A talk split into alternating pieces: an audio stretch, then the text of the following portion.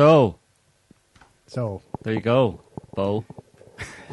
this week we have a special guest. It's uh, Flo Bristinson. Hello, hello. Is that your real name? It's real enough. All right, aka Flow Rider. Flo Rida. That's your rapper name. I can't rap right now, though. No. Sorry, guys. All right. Anyway, yeah, Bo's here just to hang out and see what's going on. He uh, he he'd be giving us he's giving us a review, or like a basically he's here to what do you call those? Like an inter, like kind of like an audit in a certain sense, uh, but um, just to see if where our weak points are, where our strong points are, what we're doing wrong, what we're doing right. Make sure everything's kosher. Make sure everything is uh, there's a lot of enough equity. Um, Inclusion, inclusion, diversity. diversity. I don't see a lot of diversity. You Sorry. don't see a lot of That's diversity. already going you to got my a black mark already because there's Yeah. basically two white two white guys. Well, two Yeah. white guys if you include Scotty, but I think Scotty identifies as part uh, Jamaican. part Jamaican. Jamaican, yeah. Part Jamaican, yeah. And no wrong thing. The moment there's wrong thing, Bo's going to be all over it. I have my notebook here. He's got his notebook. Show us Gonna, your notebook. gonna make some notes. Gonna make some notes. See, Yeah, it'll be full of notes. Okay. Well, that's a lot of extra pressure on us, but we'll try and do our best. Just don't uh, try not to interrupt too often. Only when it's really necessary. Okay. But it's good. Uh, yeah, that we have uh, a bit of oversight because you know, I mean, we've got all that unconscious stuff going on. You know, unconscious biases and stuff. And I know you've been trained in spotting those biases, right? Um, no, hardcore training. hardcore training in spotting those biases. Okay. So, all right, without further ado, let's do what's been going on over the past week. Has it been a week already? Yeah. And absolutely nothing has pa- happened in the past week because it's a slow period because of the summer holidays. Or not the summer holidays, but it's summer, right? And people are going on holidays. Uh, and that includes just about everybody. So everybody at least has less time to focus on stuff that they don't like and to, you know, uh, complain about it and create media storms about it and shit storms and stuff like that and, uh, and put it on Twitter. So there's not as much news really and there's also, you know, there's a bit of a lull, I suppose, after the whole beginning of this year, you know. Ukraine. Well, there was a couple of shootings and stuff. There's kind of Well, almost there, like there was uh, Kazakhstan, but just before that as yeah, well. nobody nobody knows about Kazakhstan. Well, it led the news in, even in the US for, Yeah. for about a week. right, yeah, It's, the years usually seems that's the pattern now. It starts with a whole flurry of things, yeah. Just kick the year off, and but once once Russia invaded Ukraine, That they, was it. That they changed the whole schedule. nothing else. They dominate now. Yeah, although that's that's that's tailed off, trailed off as well. Like there's a lot of war fatigue going on, especially since they finally admitted that uh, Ukraine isn't uh, winning bigly, uh, as it was from the very beginning. They're kind of like, oh, possibly not true that Ukraine is actually winning. Possible that they might actually be sort of not winning, not losing, but not winning. Although they keep the reports up that you know especially from Zelensky and people like that, uh, quote him saying, "Yeah, we're going to take back the Donbass and Crimea and Moscow, and you know we're going to still going to win. You know we're still going to do it." While the whole thing is just such a massive shit show, and it's so infused with people's own personal biases, and they don't give a shit about what's actually happening and never have. have. So it's like it makes our job super easy, but at the same time, it's like it makes our job kind of like like a kind of duh. We feel like we're kind of like pointing out duh things. You know what I mean? Like, I mean, do, doesn't everybody know this? I mean, shouldn't everybody know this? That that I don't know. It's a post truth. We're in a post truth era, and it's whatever you want to be true, and then fight about it. Yeah, everybody knows, but they, they there's no let up in propaganda.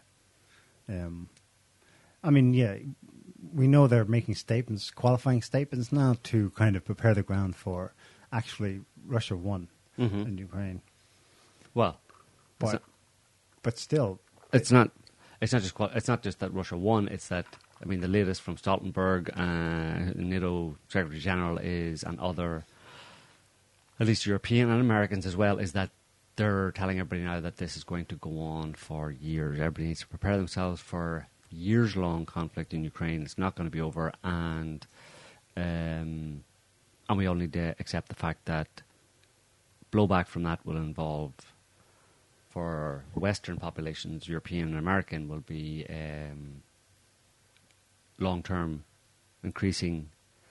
Uh, increasing increases in, in the price of ga- uh, gas and energy, electricity, and you know, general reduction in standard of living. But that's the price to pay because Well, somebody has to um, stop Putin.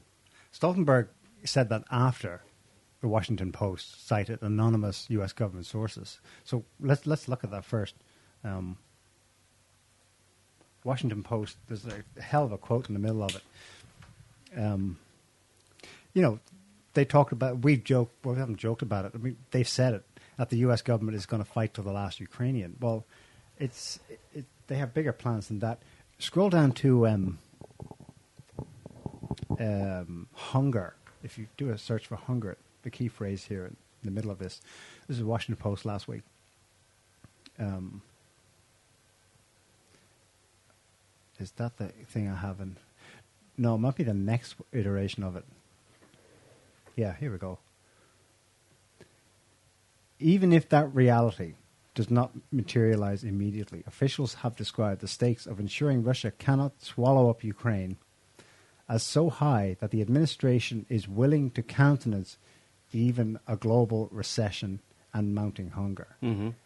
Is willing to countenance, like, like the U.S. is willing to what starve tens of millions of people. They're willing to starve people, yeah, but it's a price that they're willing, to, they're willing for the average American or ever, the ordinary person to, in Europe and America to starve, but it's a price that they're willing to, to pay, you know.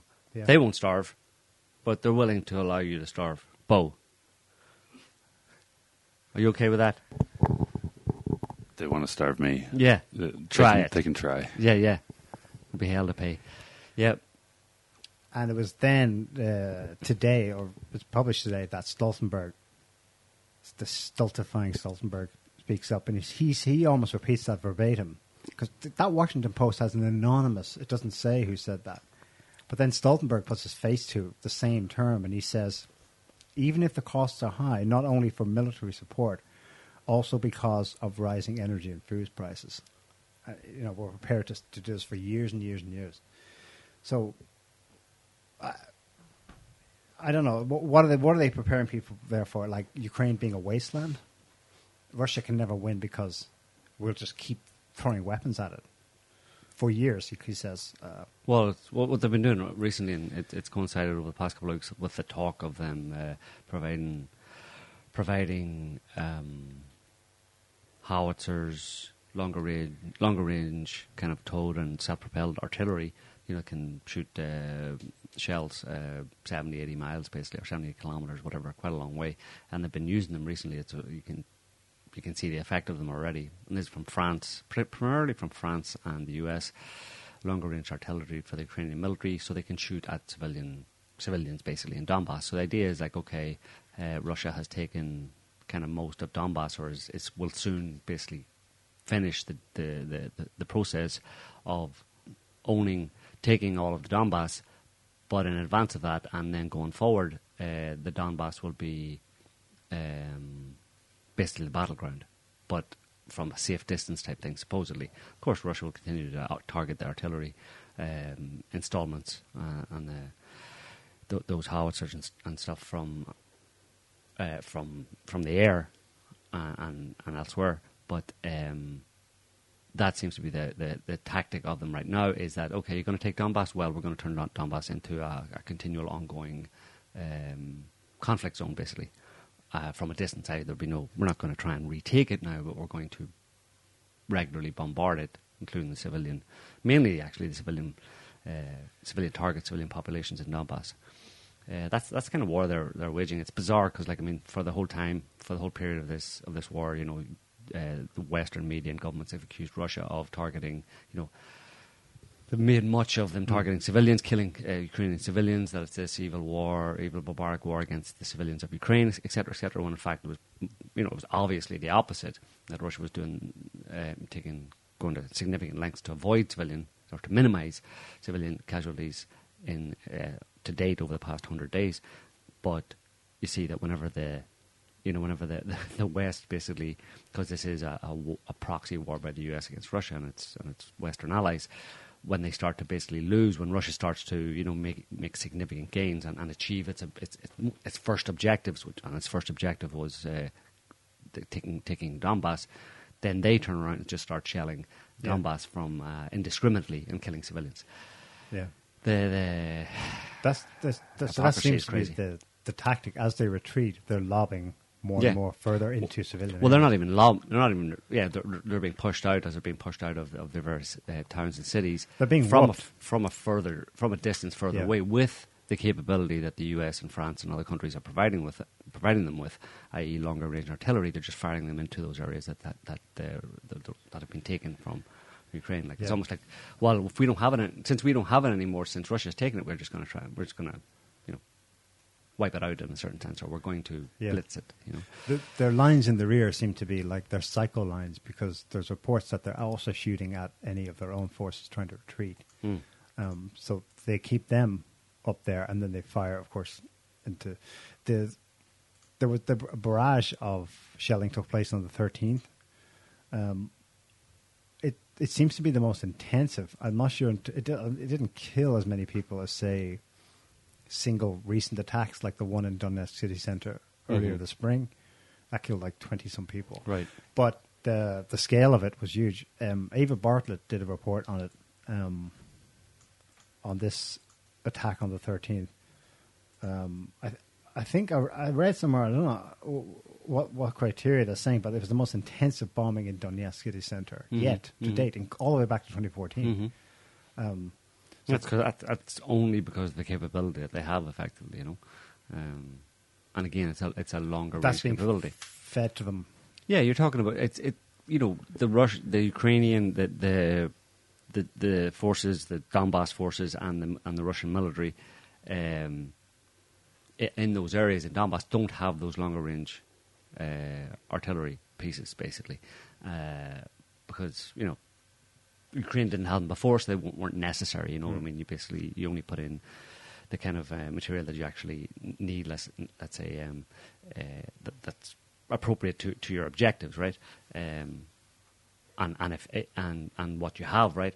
But uh, definitely, the, the the Ukrainians have been calling for quite a long time, for a number of weeks, for longer range Mm. artillery And they- they are and getting- that's what they they've been have- getting, they have and they've been using that uh, in a way that um, eh, eh, to, to an effect that wasn't possible before, uh, because they didn't have that longer range artillery. You know what I mean? Um, Yeah. They didn't have it in such quantities, and And these are modern guns. They, they're not just indiscriminate. You can target. They have been targeting hospitals. Yeah, yeah, for sure. Um, that's what Bartlett's report. You want to listen to it? It's just Mhm. three minutes. Mhm. So it's from this week, but it's about the barrage on the 13th. On June 13th, Ukraine unleashed a torrent of bombing all over Donetsk, killing six civilians, including one child, and injuring tens more.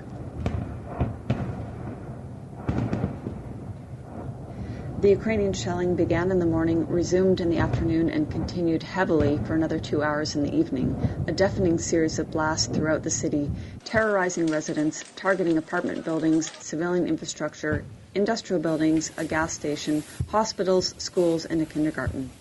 Locals say this was some of the heaviest bombing of Donetsk since 2014. The DPR's Ministry of Foreign Affairs reported such an unprecedented in terms of power, density, and duration of fire raid on the DPR capital was not recorded during the entire period of the armed conflict. One of the hospitals targeted was a busy maternity hospital with dozens of patients inside. Thankfully, the woman had taken shelter in the basement earlier when the shelling had started, so none of the women were killed, as they might have been if they had been in the delivery, gynecology, or other top floor departments. So that's the roof of the maternity hospital.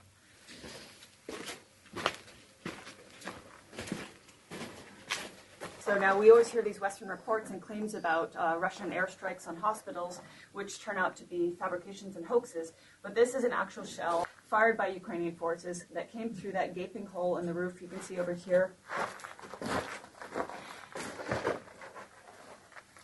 One of the very few corporate media mentions of the bombings distorts public opinion with its headline, Russian backed separatists say. The Guardian, one day after the bombings, had the audacity to report a mere several Ukrainian strikes in the city, underreporting also the deaths and not at all mentioning the strike on the maternity hospital. Outrageously, some media even claimed on June 13th the bombings were conducted by Russia. Keep in mind, this is the same Western corporate owned media that shrieked for weeks in March that Russia had bombed a maternity hospital in Mariupol, killing three. The reality emerged that Ukrainian Nazi Azov forces had expelled the hospital staff in late February, so prior to the alleged strike, had militarized the hospital, and staged a hoax, including setting off explosives to incriminate Russia. One of the unwilling stars of the propaganda, a young woman named Mariana, later spoke out that there was no airstrike and that she and other women were filmed without warning by journalists dressed in military uniform and wearing a helmet. Just as Western media's lack of reporting on Ukraine's bombing was to be expected, so too was the UN's weak worded condemnation, with the spokesman for the Secretary General calling it extremely troubling. Conversely, at the time of the Mariupol hospital attack hoax, UN Secretary General emphatically tweeted Today's attack on a hospital in Mariupol, Ukraine is horrific. Even now, days after Ukraine's intense bombardment of Donetsk and targeting of the maternity hospital, Western media and politicians remain silent. The suffering and deaths of the people of Donetsk doesn't fit the Western narrative, so they misreport it or simply don't report it at all, enabling Ukraine to continue to commit war crimes. Yeah, that's pretty much it. Um, and like I said, it's um, this. It, it, it's the worst. They're, they're, reporting that it's the worst bombing of Donetsk in, in over the last eight years since yeah. it started in yeah. 2014, and that's only possible because of the supply of Western uh, equipment to the Ukrainian military. Yeah. So this is all the stuff they're gloating about. The recent arrivals right. is now doing this. Um, so this is the, the fault. That, that's basically the West. That's basically Russia, uh, sorry, uh, the US and France and the and the British and the Germans are directly directly killing civilians, civilians. in Donetsk. There yeah. you go. Hospitals. Surprise, surprise. Well, they killed one and a half million Iraqis, so yeah, there's no big the, deal. The, the one yesterday, there's a barrage yesterday that may turn out to be worse. Um, and as people probably know, Patrick Lancaster. Check it out. His report that's up today he thinks it was heavier than last last week's. So this looks like the new pattern. Yeah, yeah, uh, for sure. That's, so that's so what they're going.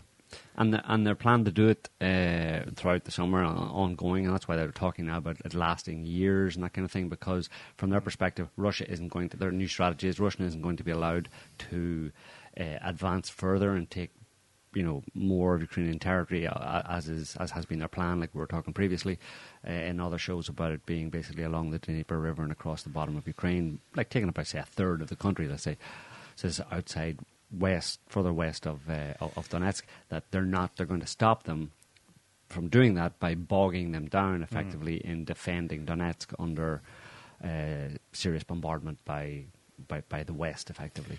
There's a report today in Russian media that they hit last night with Kalibr missiles the command center in the center of the country. So that's probably the mm-hmm. command center for this mm-hmm. for these attacks on mm-hmm. the eastern front Mm-hmm. in Dnipropetrovsk, you know, the Mm-hmm. capital on, Mhm. on the river. They say they guesstimate 50 generals and other officers killed Mm. last night Mm. in targeted strikes from Russia. So that's you know that's their answer, I suppose. Mhm. They will try to limit or stop what they're doing. Yeah. Um, but in the meantime, they're making serious headway. Like the, it's like this this pincer movement. It's turning into a serious cauldron. Like there's so many videos last week of um, Yukis either fleeing or being killed. Um, and they're starting to, you notice they're starting to report more about their, their casualties. You know, 100 a day, I think the, the official Kiev Two- position, or 200 a day, 200 a day. they're losing. Um, so a little bit of more truthiness from Kiev on their losses. Um, also last week, two Americans were captured. Uh, that made some news, obviously, because they were captured and they were immediately interviewed on RT and others. Um, but there's other stuff going on as well that is not.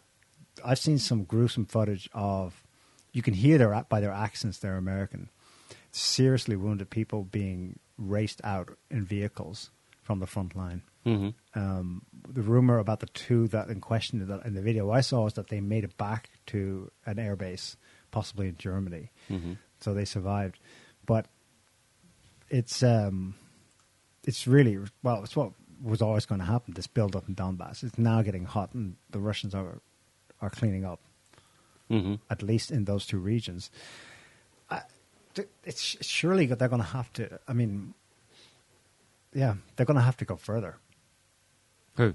The Russians, Yeah. if they're facing like if, if all you do is move the front line from one point and just shift it westward, hmm you still have, you know, the remainder who are willing to keep shelling in on the Donbass. So, Yep.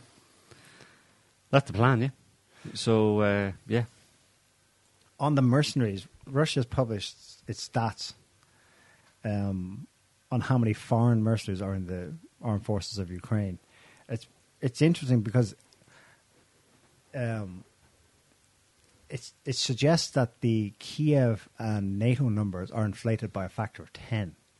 They're overselling it by ten. So they give a breakdown. Um, in total, they have a very precise number 6,956 foreign citizens from 64 nations have arrived in Ukraine as of two days ago, June 17th. Almost 2,000 of those have been killed, and 1,700 have left the country since then. Um, and then they have precise figures for each country. So, f- just for example, the UK. Um, yeah, okay, they don't have a precise figure for UK, but it's like between three and four hundred. Whereas Sky News, as of yesterday, is still gloating that there are 3,000, 10 times that number of British alone in Ukraine. Like, Well away from the front lines. well away. It, uh, it's just it's like another. It's just another useless lie, apparently. But it's probably another one to what increase morale, maintain morale, you know, Yeah. and encourage, I suppose, more to come. Yeah, yeah.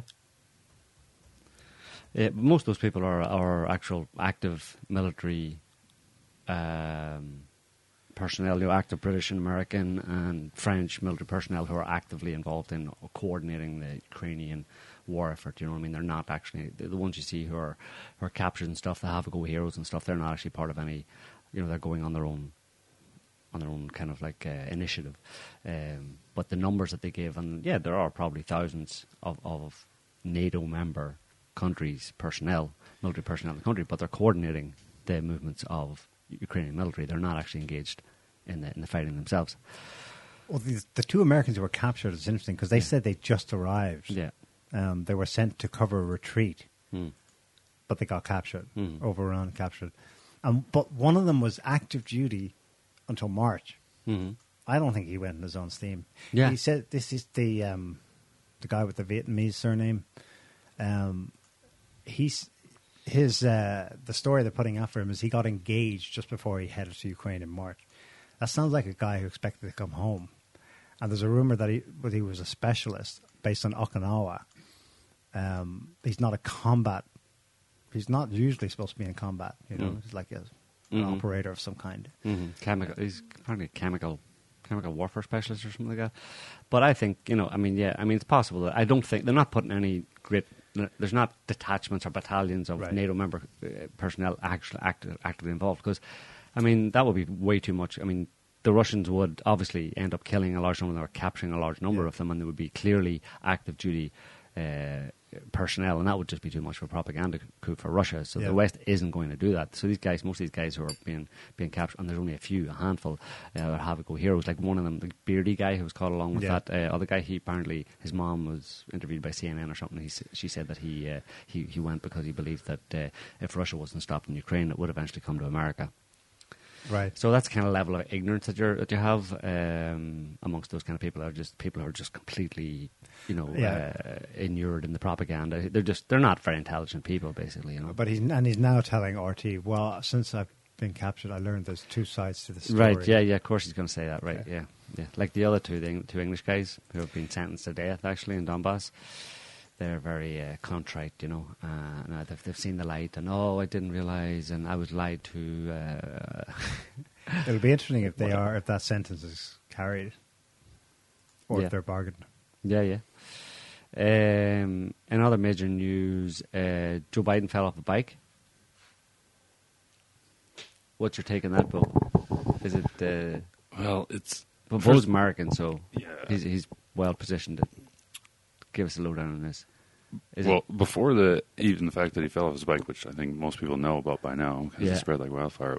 just the fact that they decided to set up this like sort of photo op of right where he cycles hundred yards. yeah. Uh, it's like, oh, Joey got a new bike for Christmas. Like a ten-year-old, let's take him out and show him off, Yeah. and uh, and then everyone can see that he's like a, a living, breathing human, not uh, you know just a, a figurehead. Right. but then he goes and uh, tries Falls to get off. off his bike and just stumbles to the ground, and Yeah. uh, all their efforts were foiled, which was pretty enjoyable. Yeah, yeah, yeah. It didn't go quite as they planned. Yeah. No. Uh, yeah, it's amazing. Just you know, browsing the news yesterday, whatever it was, it was like fairly high up in the BBC and CNN. You know, Joe Biden falls off bike. Do you old, wanna- old man falls off bike. Does anyone want to watch it? Well, I don't know. Yeah, is there? Where's Yeah. that? Where's that one? Or there, there's better ones though. There's a good one that has shows Kamala Harris with a screwdriver sticking it into the, the spokes of the I don't think I have that. yeah. Uh, it's it's not. I mean, I don't know. Is it? Uh, uh, yeah. This is just straight up footage. Hi, everybody. Hello, ci- hello, fellow citizens. Here I am. Oh. See, I'm like you. I fall down too. Were you saying that he had like clip-on shoes on his pedal? Yeah. That Yeah. was Yeah, so he stopped and uh, idea. that was not a good idea. He was like going to the side to try and put his foot down, and he couldn't get it out of the the, the shoe pedal thingy, yeah. which is funny. Uh, Yeah, people are saying that you know it's just a good uh, it's a good image for um, Oh, you know, it's that this that this is the like this picture um, of of of the fall is uh, uh, you know defining uh, really it's it's a good picture that you know sums up where where America's at under Joe Biden. well, uh, in, even more ridiculously, there was an Atlantic uh, headline from today uh, called "The Heroism of Biden's Bike Fall." ah, I think that's heroic. I think that's goofed. I- is I it- is searched. it- I searched for the headline. Uh, somebody has. It's a bit like the old Guardian meme generator. You could generate any headline for the Guardian, Mm-hmm. as absurd as you want. Um, and they sued actually to have that website shut down. There's something similar for the Atlantic. So someone generated that headline, but it is exactly the kind of thing you're going to see yeah, I mean, commentary on it. Yeah, it could be totally real and or totally fake, and either way, you feel like yeah, that's something the Atlantic would do. Uh, looking at his shoes there, he's not wearing like biker clip-on shoes. Right? He's- No. no, it's the Might They're have been they're like the, pedals. the thing thing you on put the your pedal, foot, you but put your front foot into. Oh, yeah. right. It, ca- it captures the. the No, they're not clip on. Yeah, it's just that Like you know the ones with, that hold the front of your foot. You put you slide your foot into them. They're pedals with a little cage for the front of your foot. Yeah. Uh, and uh, so he just wasn't able to. Um, Uh, pull out in time. Couldn't finagle his little feetsies out of that thing. yeah. Poor guy. There's a, there's a vid- there's a video of him like this week running to the Air Force One chopper across the White House lawn. Like he, he's uh, he's like waves goodbye, and then he starts to just jog. You know, it's still really slow. It's slower than people walk. You know, but uh, Yeah. he's he's he's. Uh, there's a serious news about the Bidens though this week. Um, you know, this was so out there that when it was first published, we decided not to publish it because we thought, oh, this is gonna, it's unverifiable. Who knows? It was like one of those like the National Conservative a blog. Even it wasn't a big news website. It was, I think, it was that Raheem guy's blog. He first mentioned it two years ago. hmm Last year, uh, the FBI raided O'Keefe's Veritas Project Veritas because he come in possession of Joe Biden's daughter's diary. Uh, that's now been verified this last week. It's no longer a rumor because the British Daily Mail had it leaked to them, and they went public with some of its contents. Um, Pretty awful. so it, that's her diary. We know that's her. Well, we know that's her diary because Joe Biden's FBI and Department of Justice did raids on O'Keefe and on the woman who's now outed by them. Oops, as having found it when she was staying at a halfway house after recovering from rehab for drug addiction problems, like her brother, right? Yep. Um, this woman is now outed. She's like in Florida or something, Palm Beach, Florida. Uh, they've since arrested her. I don't know if she's currently under arrest, but Tucker Carlson did a full monologue on it, like last night or two nights ago. It was like twenty minutes on the diary.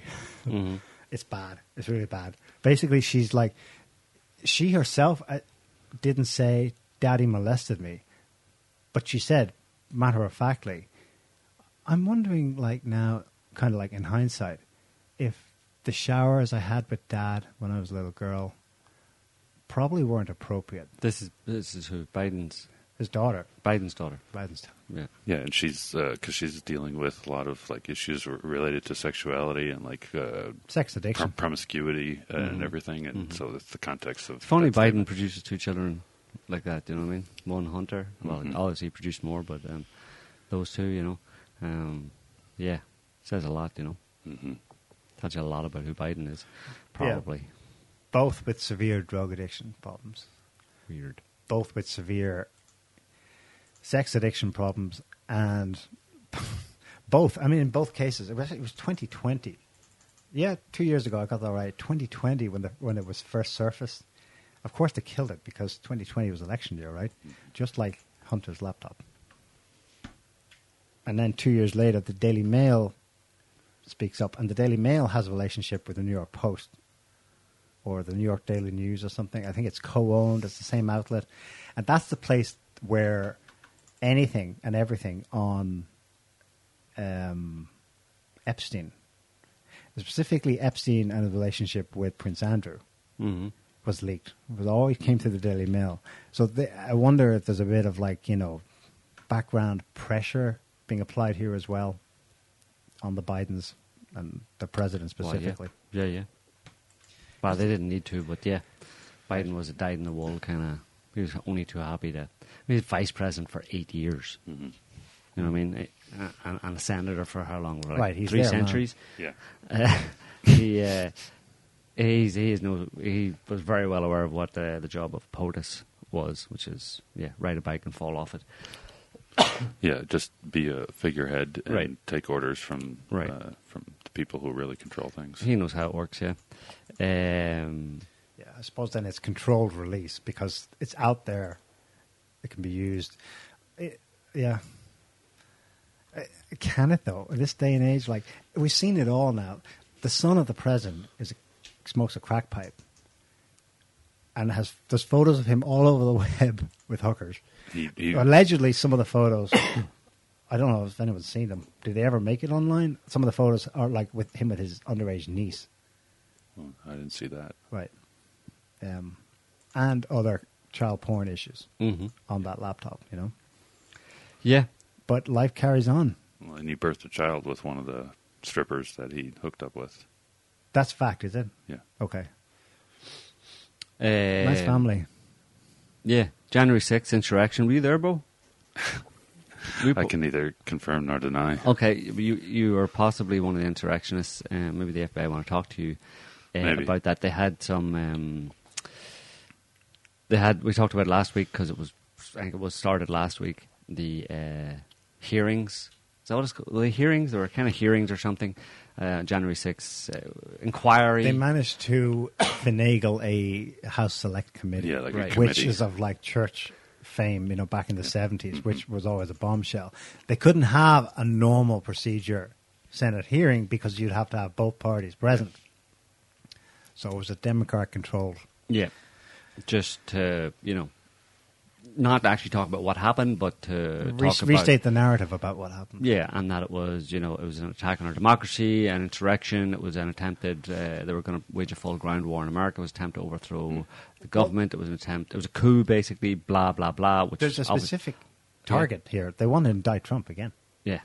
so that he cannot run So you in can't run, yeah. 2024. Yeah. But so the and, and the real story behind it uh, obviously is not um, is not discussed as in terms of how it actually happened, what was actually going on. It wasn't obviously an insurrection. There was no planned kind of like takeover of the of of the con- of the government of the country, whatever. It's just a bunch of people uh, who ended up getting into the. Um, Who were let in by the Capitol Police. Yes, sorry, let in.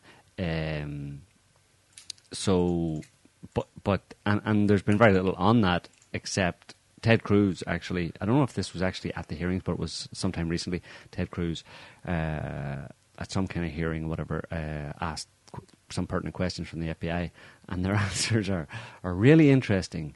Uh, have a listen. I want to turn to the FBI. How many FBI agents or confidential informants actively participated in the events of January 6th? Sir, I'm sure you can appreciate that I can't go into the specifics of sources and methods. Uh, Did any FBI agents or confidential informants actively participate in the events of January 6th? Yes or no? sir, I can't. I can't answer that. Did any FBI agents or confidential informants commit crimes of violence on January 6th? I can't answer that, sir. Did any FBI agents or FBI informants actively encourage and incite crimes of violence on January 6th? Sir, I can't answer that. Ms. Sanborn, who is Ray Epps? I'm aware of the individual, sir. Uh, I don't have the specific background to him. Except Well, it's all over the There web. a lot of people who are understandably very concerned about Mr. Epps.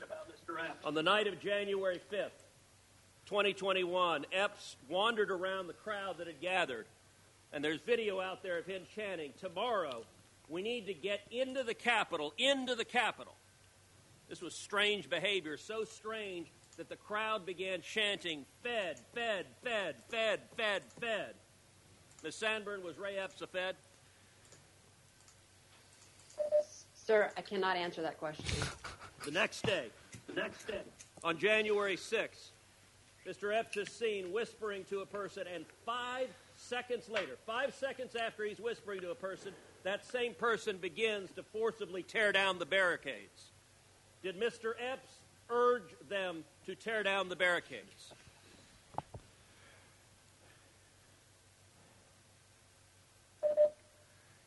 Sir, Crickets. similar to the other answers, I cannot answer that. She can't say no to any of those questions, right? Can't say no categorically, which means, Because she incriminates herself in any future. Perjury. huh? Perjury. Perjury. But if the answer is no, then she won't per- incriminate herself. Well, no. It, it, if she says no, Yeah, yeah. yeah. And the And answer is no. If the truth is no, Exactly. then she won't perjure herself. Yeah. Uh huh. That's why So I'd say that. that's that's guilty. Then that's To any rational person, yeah. all of the answers to those questions are yes. To Ted Cruz's questions are yes, or, or the, in the affirmative, yes. Yes, uh, FBI agents engaged in uh, encouragement or incitement to violence. They engaged in acts of violence, um, and they did know who Ray Epps was, and he was probably an FBI informant, and he was there to engage in and encourage the crowd or try and get the crowd to get into the into the Capitol building. So it was all basically, uh, and it was an FBI terror plot without the terrorism. It was an FBI insurrection plot. Uh, and designed specifically to, at the last gasp, to uh, kind of, you know, seal the deal on Trump uh, as this kind of uh, would-be dictator or whatever, you know. And uh, I'm, uh, frequently, I, um, I remember what he called him, Chuck Schumer, talking about it. It's, but it's probably like the only time that I've ever heard. There's probably other examples from history or whatever, but in recent years and in this context, I and it's the only time I've heard anybody in the know actually admit what everybody should know at this stage, which is that Biden or whoever's in the, in the White House, with the exception of Trump, and I can explain that in a minute, but uh, Biden and all other presidents, pr- at least since probably since um, JFK, have been figureheads and have not run the country. That that there's people behind the scenes who have run, run the country, and this is Chuck Schumer uh, back in 2000. I don't know what what- 16. Was it 2016? Yeah. Yeah. Uh, three, or 2017 maybe. Um, talking about Trump. He was responding here on was the Rachel Maddow show or something or MSNBC anyway. Uh, yeah, Rachel Maddow show, talking, answering her question about or answering the the to to the the point that Trump had decided to cancel his intelligence right from the get go, cancel his intelligence briefings. Um, because he's just like he's no, I don't need any information from those people. And obviously, it's not that he didn't need it. It's he had obviously at that point already got a read on the intelligence briefings that they were all very slanted and basically were talking points for him. There Well- were stuff for him. Just just read this, sir. Even if you don't agree with it, this is what's actually happening. This is what you need to say. And he decided fairly early on that he didn't want to just read from some stupid script. That They'd they were already providing sicked Russiagate on him. Exactly. So he knew the what was going on, right? So and Chuck Schumer to play that there. But he's, he's taking these shots, this antagonism, Yep. this taunting to the Let me intelligence tell you, community. you take on the intelligence community, they have six ways from Sunday at getting back at you. So even for a practical, supposedly hard-nosed businessman, he's being really dumb to do this. What do you think the intelligence community would do if they were motivated I don't know, to? but I, from what I am Yeah, told, they are very upset with how he has treated them and talked about them. Intelligence, intelligence community holds the power, therefore, is what he's basically saying. Mm-hmm. The intelligence community has six ways from Sunday to get back at you, and in the ensuing years after that, so that was like 2017, maybe or 2016, 17, uh, they they showed the various different ways that they had to get back, the six ways from Sunday that they had to get back at him, which was to make up all sorts of smear campaigns and and mobilize the the, the establishment, the government, U.S. government establishment, uh, the Washington establishment apparatus to to attack him and smear him and hobble his entire presidency. And they had the ability to do that. They had the ability effectively to mostly neuter uh, uh, a sitting president.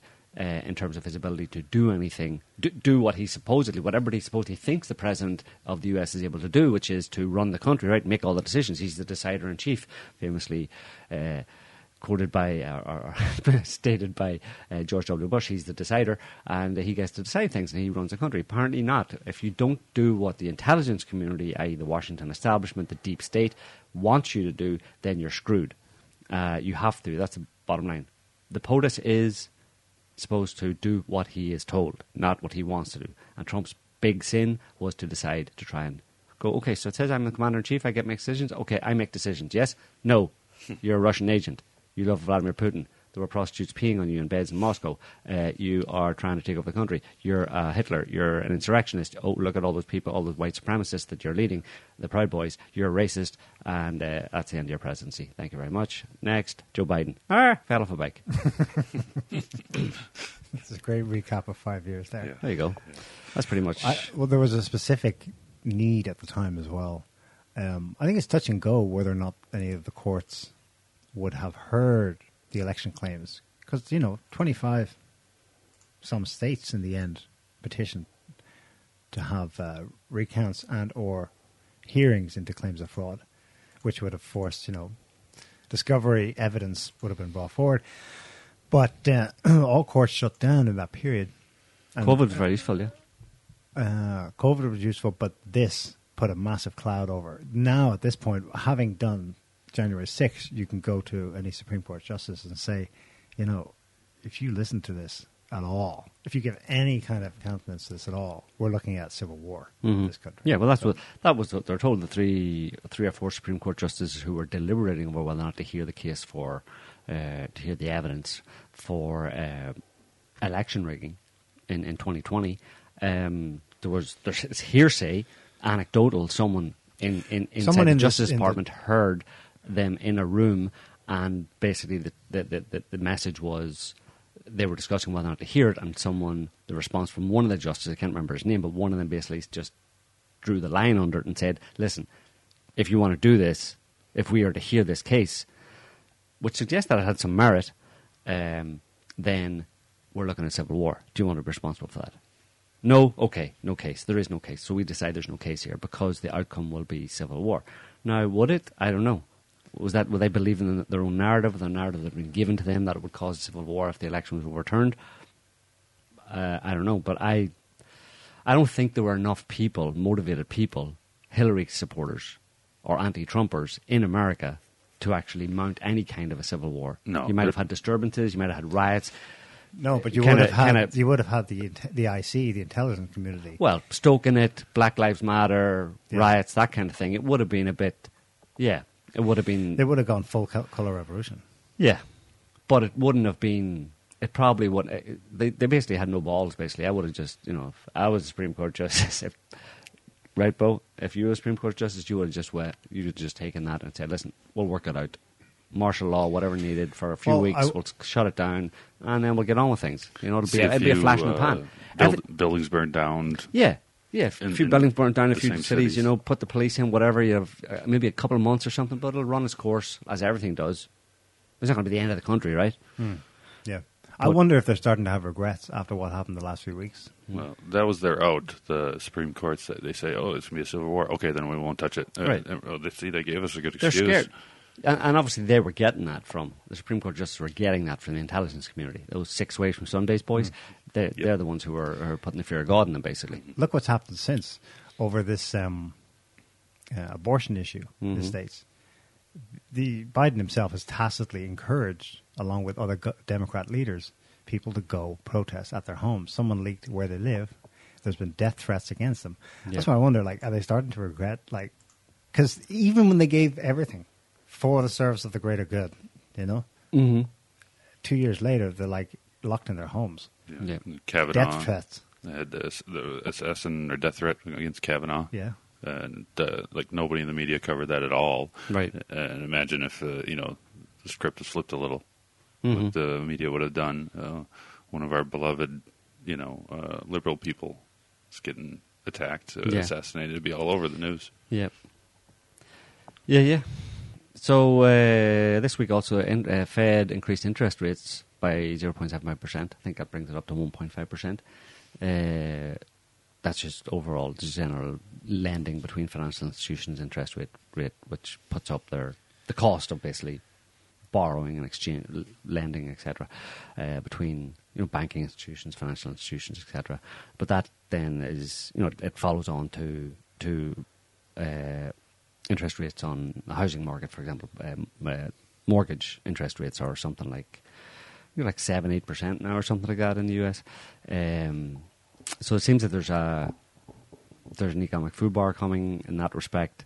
How long it'll take, we don't know, but definitely the housing market is pretty um, is pretty pretty wobbly in, in the US and in and in, in Europe, you know, but particularly in the US it's pretty bad. I mean, those interest rates have been kept artificially low, and it's at the point where they can can no longer keep them uh, artificially low. So they've had to to increase them as a result of inflation, which is a result of well, what's inflation caused by?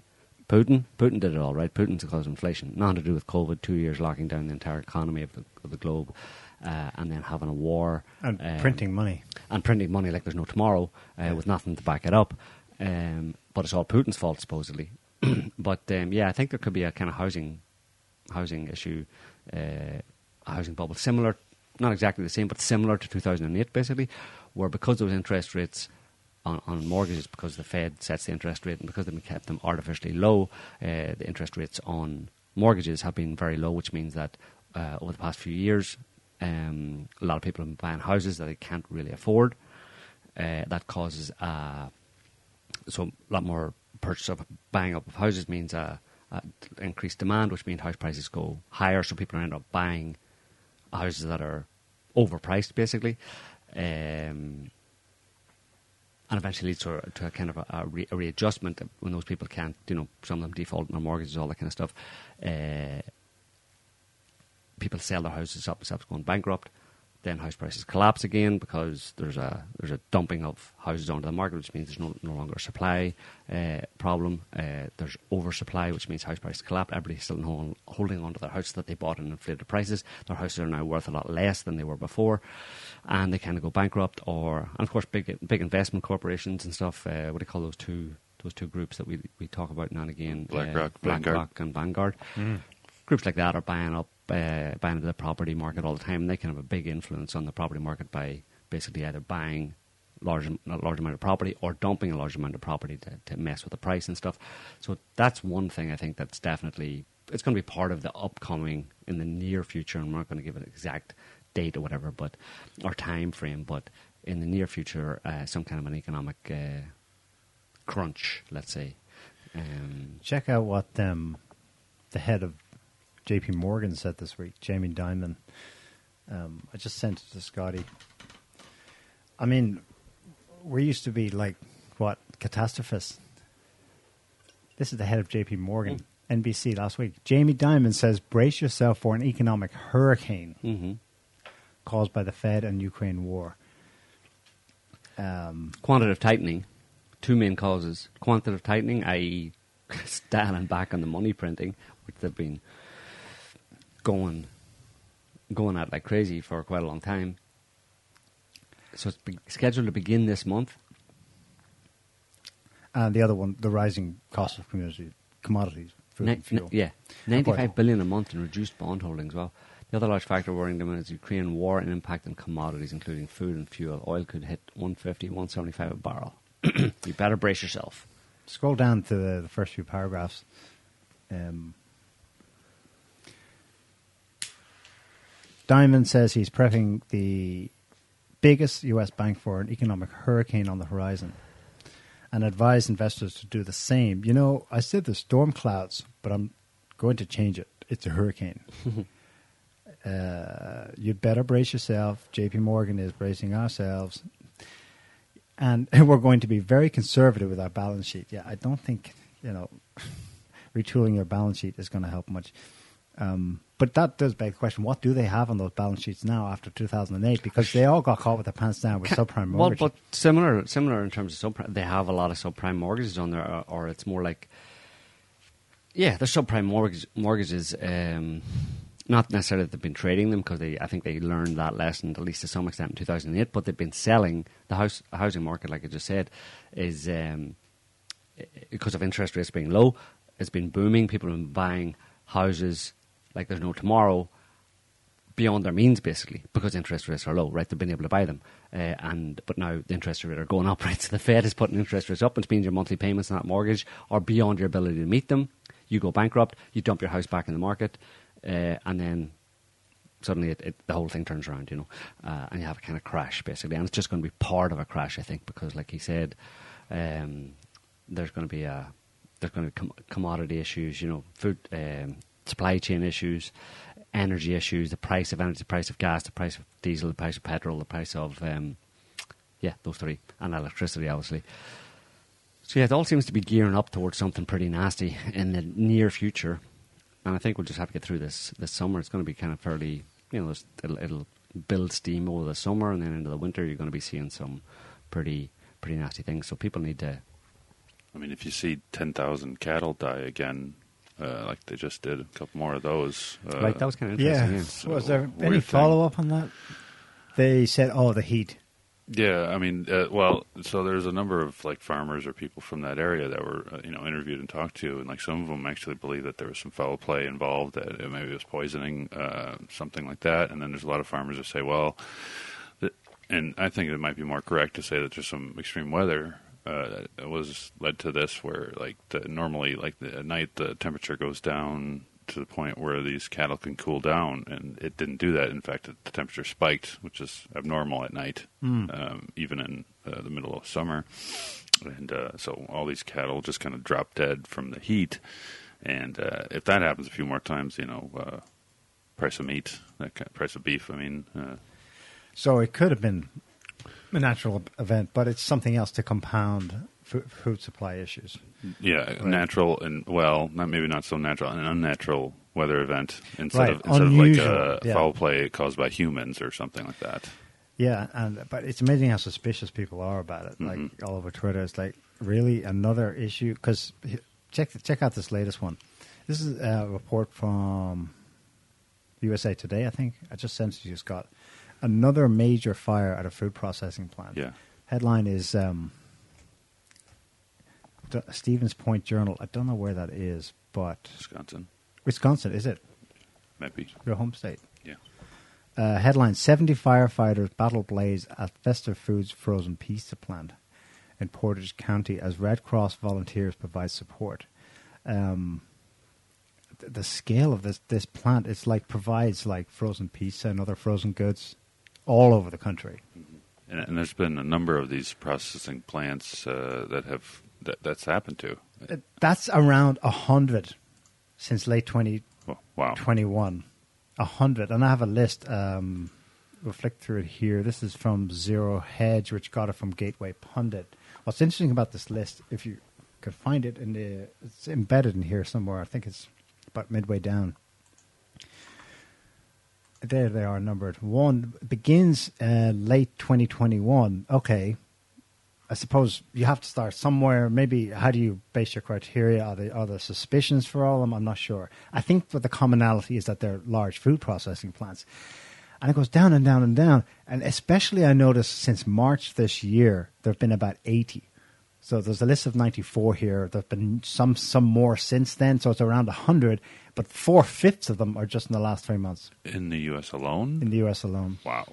Yeah, of course. It, I mean, that's that that story, that idea of food food processing plants being uh, you know, burning down or going out of bit for whatever reason, shutting down and stuff is um, a lot of them burning down, yeah, uh, or caught, catching on fire. Uh, it's been around so much that I can't remember which mainstream media outlet actually did a segment on it to kind of debunk it and say no, you know, there's like 36,000 food processing plants across the US, and every year or something like, you know, there's some incident at something like 5,000 of them or something like that. So it's not, it's not something that's um, Okay.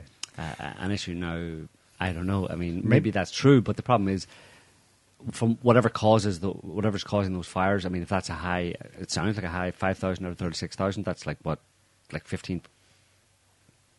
15 percent, but fifteen percent of them every year have some incident, some kind of that kind of shuts them down. Uh, that's pretty bad when you when you're having when all the other conditions that are prevailing today are Yeah. that, are exacerbating it Yeah. are, are in, in, in in play. You know, Everything's tight as it is. Yeah, it's difficult. It's one more thing balance. just makes it, yeah. Yeah. Which, of course, again speaks to the lockdowns being insane. We already lived in a tight system, so Right. the stress that put on it was nuts. And it's also the, the context for why some people think that these cattle dying could be related to foul play because the, Yeah, the well- connection.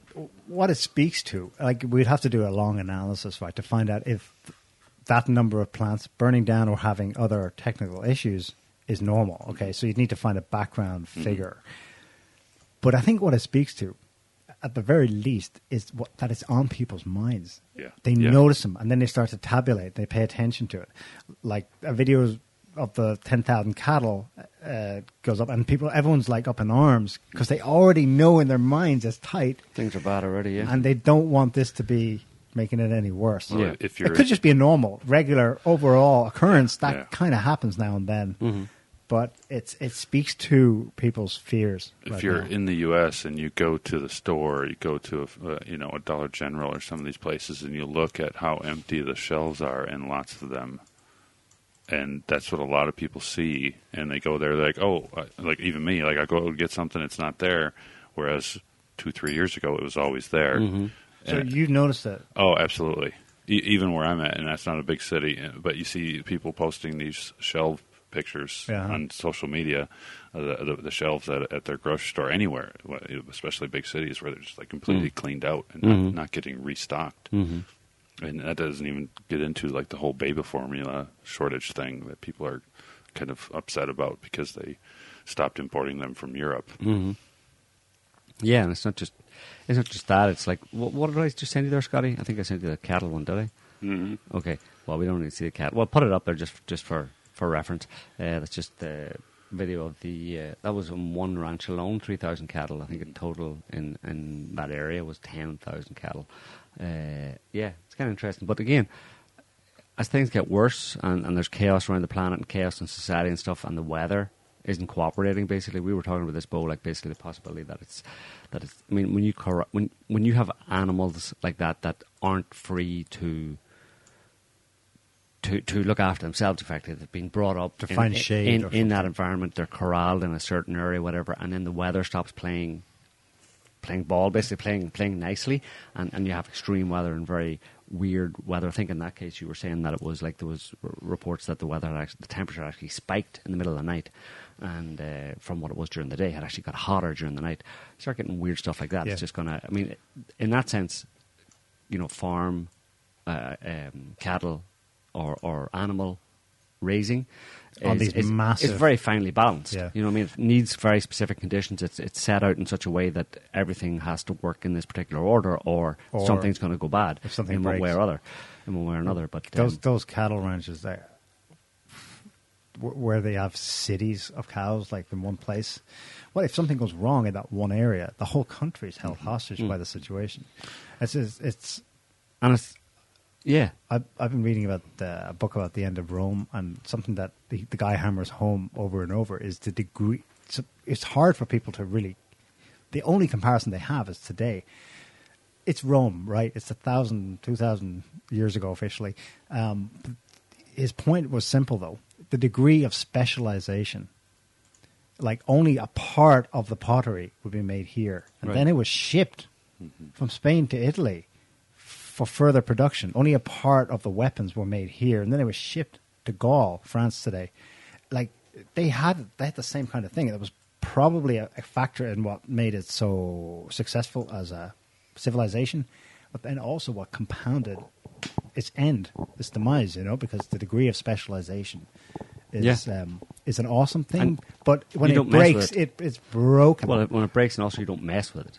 And Yeah. what they've done over the past two years, especially with COVID, they messed with it in a, Yeah. in a very significant way, and they're continuing to mess with it now in terms of like the the the, the, the food, the, the the literally the energy that keeps all of that going is is gas and oil, fuel, f- fossil fuels, basically. And they've been talking over and over again about how, uh, obviously, over the past number of years in particular, uh, about how they have to get rid of that essential ingredient Right.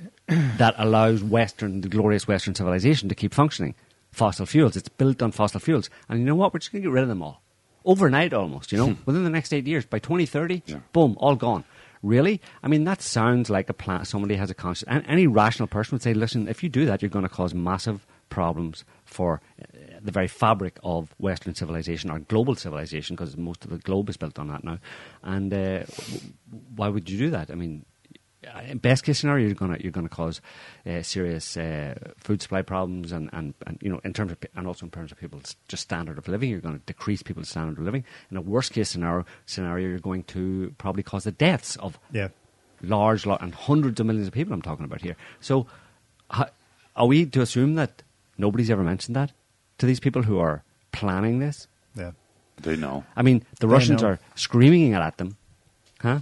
They know. They, They know, know. that there's not enough wind and, uh, And sun? sun To- to- to replace fossil replace fuels. fossil fuels. They know. Are Right. they are they that psycho, or do they are they so? uh, Is it more like hubris that they think they can control and manage uh, a controlled implosion, and that you know people if they do it in the right way, there'll still be enough of everything, so that you don't get you know bread riots.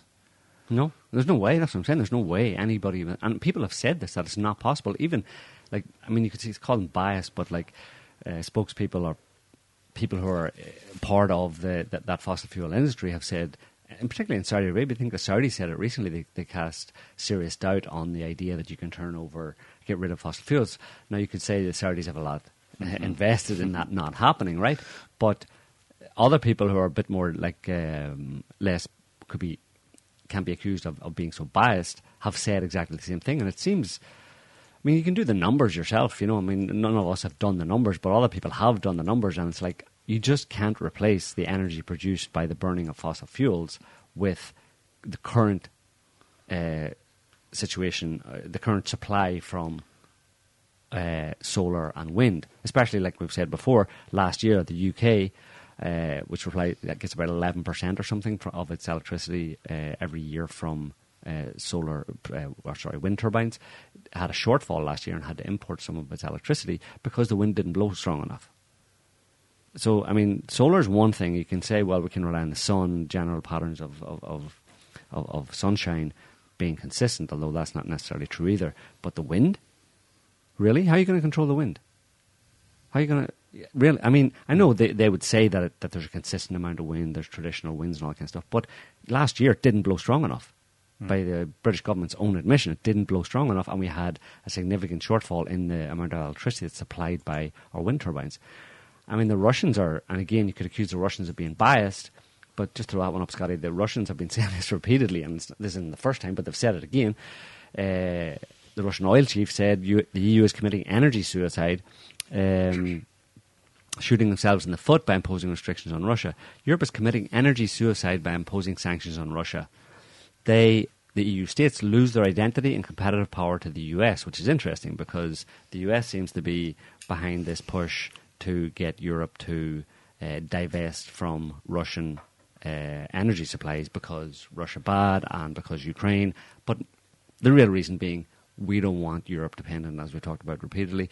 The the Amer- um, Americans, uh, the Washington deep state, the people who actually run America, have uh, for a long time had a serious problem with Europe being in any way dependent on Russian energy supplies. So anything that comes along or any any moves they can make to weaken or reduce or destroy Europe's dependency on uh, or Europe's reliance on, um, on on Russian energy supplies is good for America because the Americans think they can cash in by supplying all their oil and gas. Except Biden isn't.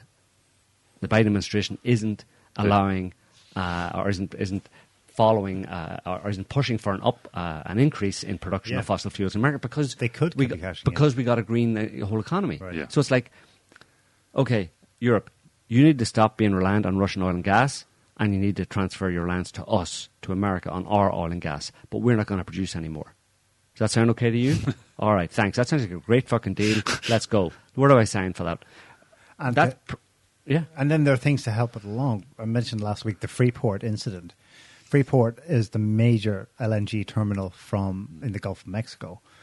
I got it wrong actually. I said that about a third of the cargoes that leave Freeport, Louisiana, go to Europe. Since March, they refitted, they reprioritized cargo shipping. I've got an industry uh, analysis that says- sixty-eight percent of American LNG that's shipped out of this major terminal is the EU to make up for. Right.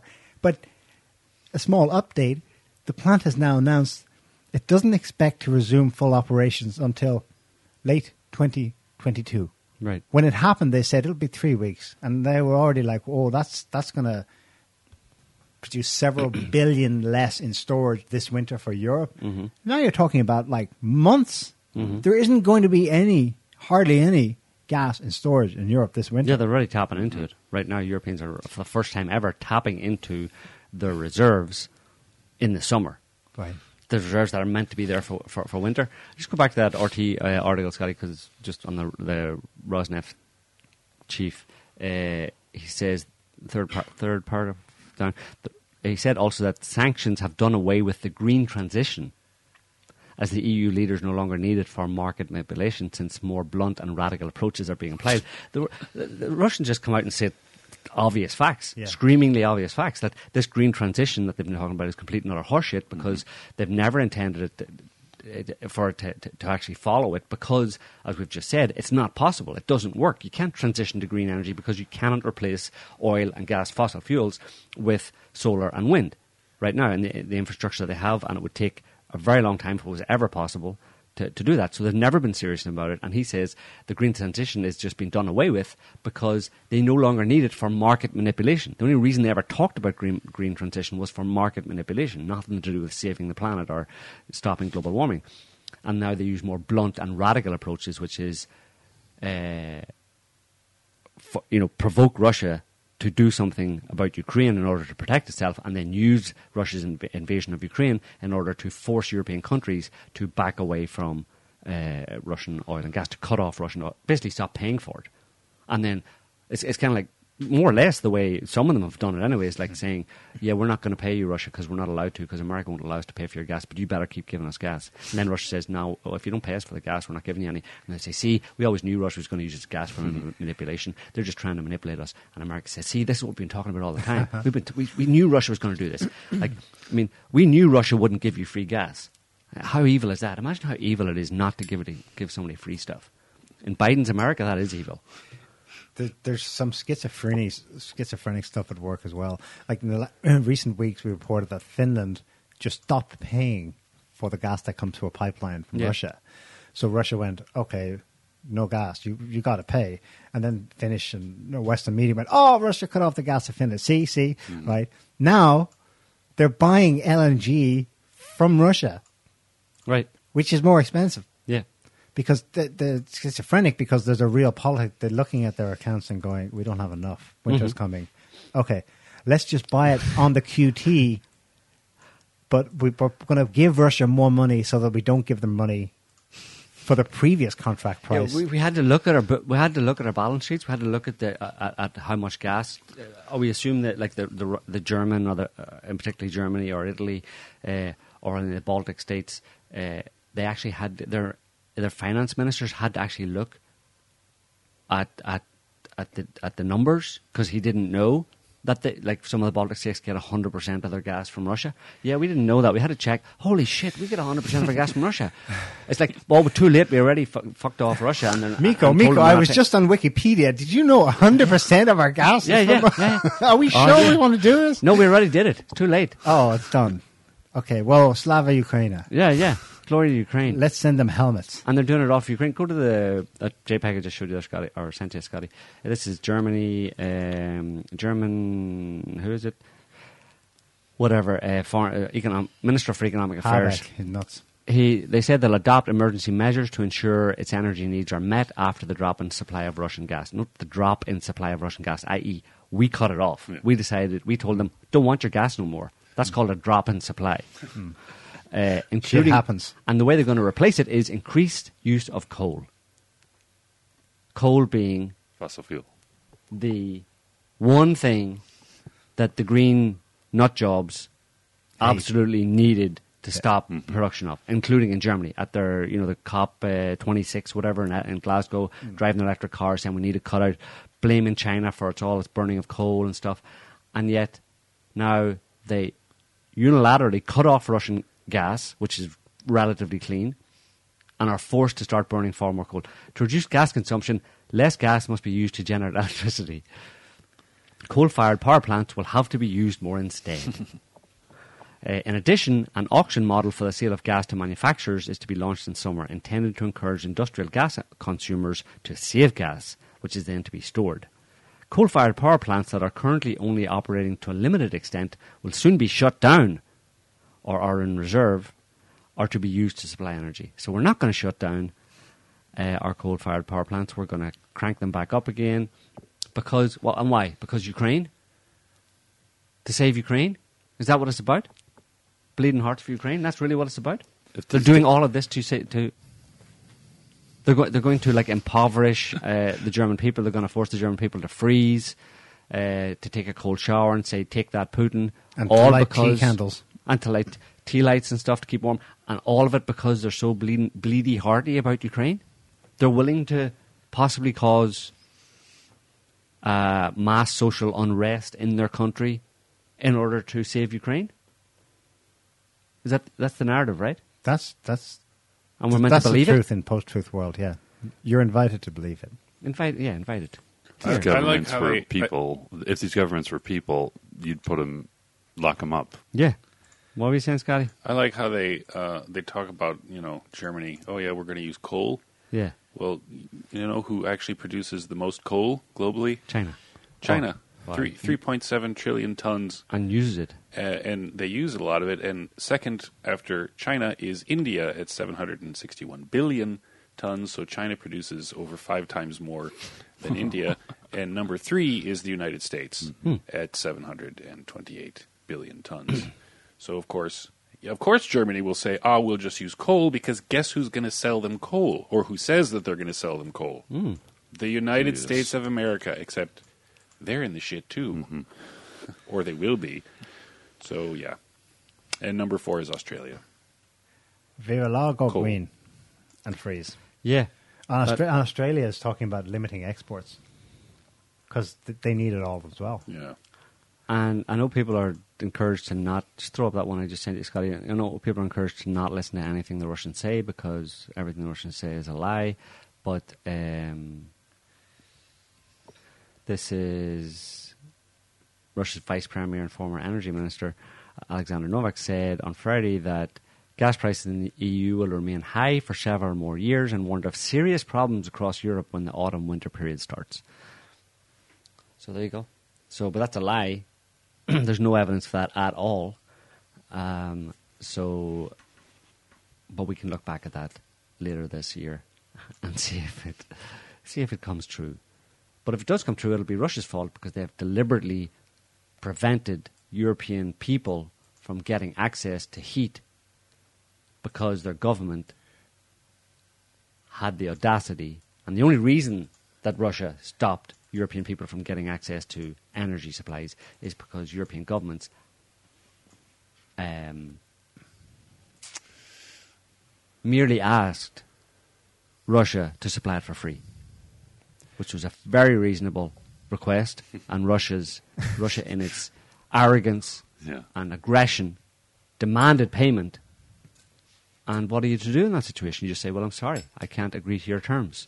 I want your gas for free, or my people can starve." But the real in the real world, they And are freeze. actually buying Of course, a lot, Yeah. and ninety five percent I read is is being paid for in rubles. oil imports are up in Euro- European purchase of Russian oil, are I don't know what by what percentage, but but by a significant percentage, they've increased since the beginning of, of the Yeah. Russian invasion of Ukraine.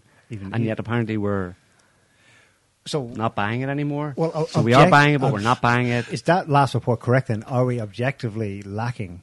Uh, I did a quick calculation by a third of what Europe needs to get through this winter. hmm Is that objectively the case, or is it still coming in but through convoluted means? It's coming in through convoluted means, but those convoluted means are not very reliable. A pipeline directly to European onto European Right. land is reliable, Right. like Nord Stream One, Nord Stream Two, but both of those effectively have Nord Stream Two never got off the ground. Well, it got off the ground, it just never got turned on, uh, which it was meant to last September. And Nord Stream One has been partially shut down uh, in terms of its supply to to Germany uh, because Ukraine, because Zelensky. Zelensky's call for they're six billion cubic meters short for their winter. Mhm. So he, because they, well, they told the world that Russia cut off the gas. That's not what happened. They themselves stopped it, Right. and now they're short. So they put out demand for six billion they need from the USA in LNG for this winter. Right. Um, oh, they want it for free as well. They said we'll pay you back in two years. Apparently, the, the White House was a bit surprised by that request, but uh, yeah, we'll we'll get back to you. Um, here's another one, different um, related sector. Um, this is Bloomberg last week. U.S. government is encouraging companies to break their own U.S. government sanctions against buying Russian fertilizers. U.S. That, that's a headline. That's that's a real headline. So quietly. You have to do it quietly, though. don't don't don't Don't don't, say that too loudly. You know about uh, buy Russian fertilizer. Don't say buy anything from Russia loudly. Scroll you down, uh, scroll down a bit. It says the efforts. I think it's second paragraph. Uh, the effort is part of a complex and difficult negotiations underway involving the United Nations to boost deliveries of fertilizer, grain, and other farm products from Russia and Ukraine. Fourth paragraph. The EU and US have built exemptions into their restrictions on doing business with Russia to allow trade in fertilizer mhm. because is a key global supplier. But many shippers, banks, and insurers have been staying away from the trade for fear that they could inadvertently fall afoul of the rules. Yeah. Russian fertilizer exports are down 24% this year. U.S. officials, surprised by the extent of the caution, oops, are in the seemingly paradoxical position of looking for ways to boost them. This reminds me of COVID lockdowns. Yeah. There were reports in the British media when this you know first started that uh, the SAGE committee advisors and government ministers were a bit surprised by the extent to which people obeyed the lockdown. And they went you know Yeah. beyond. What does the Führer want? You know you start to anticipate where he might punish me. So you go way beyond what and it's the same on the market. The, the companies are going to go well I I need to make a quick decision on this upcoming contract. Is it going to cost me more in courts with the US yeah, on my back, or will I just try and work something out quicker via Yeah. Indonesia now? Yeah. I need it now. So they, they go they go this scarper. They just go okay, we'll go way around Russia, and it goes ends up going beyond what the letter of the law is. But I think there's more to it than that. I think that's the Bloomberg covering up. The they, the U, the US has built in exemptions from the restrictions. It sounds more like a climb down. Mhm. Like they are actually going to different countries and companies and saying, yeah, the sanctions we know it, but you know, do keep buying them. You know, we'll overlook. We'll overlook. We It'll won't sanction fine. you if you do it. It'll be you know? fine. Mhm. You have to think they're Yeah. sitting around in the Kremlin just kind of belly laughing at some of this stuff. Well, they're probably just their jaws are just like It's on the floor. Like they're the like, fl- what are these people doing? Yeah. Like, Yeah. their their trade balance this year is is I think you have to go back 50 years or so, like the best times of the Soviet Union for this kind of equivalent cash intake that they've had since March. Something like 300, 300 billion in US dollar equivalent. Mhm. Um, it's what they make like in Those old san- several years. Those sanctions are really working, eh? Mm-hmm. Just throw up that Twitter Twitter link I sent you, Scotty. It's just it's just a picture. It just struck me like uh, Yeah. from the Telegraph. Ew. Macron Ew, was Joe. Macron No. finally went to uh, finally went to Ukraine this week to show some love. As you can see there, he's showing some love to Zel- Zelensky. But like, well, Kurt, it's an interesting photograph because, uh, and you can see the video of it where he does that and stuff. But it's like, it's it's a strange picture, you know. Like he's meeting Macron, he's giving him a hug, but Zelensky's more interested in the photo op. He's looking directly at the camera as Macron's trying to lick his ear. I mean, Zelensky is the actor. Yeah. He knows where the camera is Mm-hmm. and trained so. I mean, if you did that, say say you, Bo, were Macron, and that was your wife, Zelensky was your wife, you know? Or no, rather, say that Macron was your wife. That's more appropriate anyway. Macron was your wife, and you were Zelensky, and you saw that picture. You'd be pissed, like. Yeah. Or she'd be pissed at you, sorry. Yeah, because you're like you're not paying attention to her. Exactly, you Yeah, know? yeah. You come in for, a- for a hug, and like you're you're just looking at somebody else. Yeah, he's like, Mhm. what, what? I don't exist. Yeah, exactly. The photos one. Look at the headline. It's got, that accompanies it. Moral superiority. Britain's moral superiority over Europe is becoming increasingly clear, Yeah. if we may say so ourselves. Yeah. Wow. Ah, the Brits. Um, meanwhile, in the real world, put up this quote from Putin. Um, over the last couple of days, the annual St. Petersburg Economic Forum was held. Massive turnout, leaders from all over the world, business leaders, probably from the West as well. Putin always speaks to a crowded room. Um, and it's the first full speech he's given since the invasion, I think. This is just one little gem from it. After declaring victory in the Cold War, the United States proclaimed itself to be God's messenger on earth, without any obligations and only interests which were declared sacred. They seem to ignore the fact that in the past decades, new and powerful and increasingly assertive centres have been formed. Each of them develops its own political system and public institutions according to its own model of economic growth, and naturally has the right to protect them and to secure national sovereignty. hmm And that's where it's going. That's the whole. That's the brave new world we're going into. Uh, a multipolar world that Putin has talked about repeatedly, and uh, you know, the West is desperately trying to stop it from happening, and they're doing the. It seems that they're doing the Samson option, which is like if we can't have it, the Israeli Samson option is if if, if, if we're not going to win, then we're going to wreck the Mhm. wreck the game for everybody. You know. Uh, He used that phrase again, golden billion. You know who first said it? Uh, Vladimir Ilyich Lenin Mm. in his critique of late stage imperialism. Mm. Um, I think it's interesting that he, the golden billion was the referred golden to? billion refers to the West. Yeah. Um, lording it over the other Right. billions. Um, obviously, Putin is no Lenin. He's obviously criticized the hell out of him many other times in other respects. Mhm. But still, the, Rus- the Ruskies do have this You've got a history. vision of the world and this this sort of clear-eyed. Yeah, based uh, uh, has a historical context to it. He said the golden billion still treats the other seven billion as second-class citizens. Mhm. Um, he he said that Russia will never return to autarky and self-isolation. That's a reference to the Cold War. He says the Iron Curtain was nuts. Hmm. We're going to stay open. So that whole spiel, like in recent months Western financial analysts, oh my God, globalization has ended. Mm. And the guy the head of uh, BlackRock said it as well. That's the end of the era of globalization. Aye. We're all going to just close in on ourselves. Globalization, The rest of the world's like, you can do it. American control. Yeah. You can do it. We're not. Mhm. And th- that was a massive. Something like fifty billion in trade deals were done just in one day, or something like that. Mm. Um, on Ukraine, very very short statement. All the objectives of the special military operation will will be unconditionally achieved. Well, They keep, they keep saying that, and obviously that's been the case from the very beginning, and they just ignore all the bullshit from the West and the Western media. Even even when they come up with, you know, even when they engage in you know, trying to slaughter civilians in Donbass and stuff, you know, Russia's not happy about it, but they're not fazed. They're just going to carry on, um, and that's the way it's going to go, and everybody else can just wail and gnash their teeth all the way through it, and expend lots of pointlessly expend lots of energy on it, uh, and then reality will assert itself.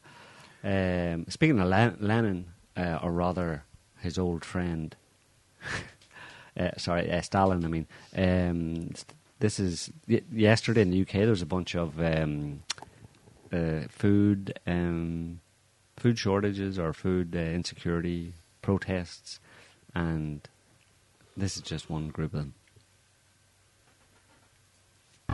ho, Ho Chi Minh! Ho, ho, Ho Chi Minh! Ho, ho, Ho Chi Minh! Ho, ho, Ho Chi Minh! Ho ho Ho Ho Chi Minh, Che Guevara, Stalin. Oh my God. That's going to sort the problem out. Yeah.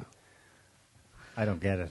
What do you mean? Wh- Why they're chanting about yeah Food, short, food, food, like basically lack of socialism, lack of right? They want more socialism, communism Yeah. They want of, of the twentieth century. They want more free food. Yeah. Well, they're gonna they're gonna get it. They're gonna get an iron curtain in the West. That's what's falling now. A self-imposed Western iron curtain. Mm-hmm. Um, Um, more international politics. oh, there's a lot more in Putin's speech. Uh, we can't go through it all. That he explains stuff. He explains stuff that people don't know in the West. Like, Just put it in the link in the description. Tell people to read it. people should you- that stuff. did you know that thirty-eight percent? This is what he stated yesterday. Thirty-eight percent of all dollars currently in existence were printed in the last two years. Mhm. And he said that's what causes your inflation. That's the problem right there. Not me. Yeah. You did it. Yeah, your government did it. Um, yep. This ju- well, this is only brief. Like, if you have some more from Putin, or you think that are, it's useful, we can we can mention it. But uh, this uh, we go to China, and it's um, talked about this before. We've prognosticated on this coming down the pipeline at some point, and it's um, yeah, it's it's it's building pace basically. Uh, Analysts say China's leader Xi Jinping, Jinping has set the legal basis for an expansion of the Chinese military's role in other countries. With little published detail, Mr. Xi's government declared he had signed off on a new trial out, on, on, on a new set on a set of new trial outlines that allowed for Chinese armed forces operations that were not war.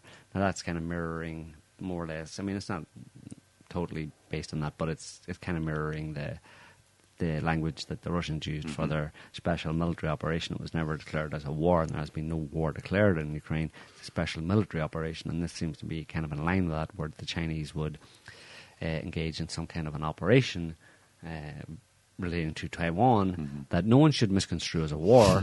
this is just a special military excursion uh, onto an island uh, off the coast of China, uh, where we're just going to see what's up. It's a holiday for the boys. Yeah. yeah.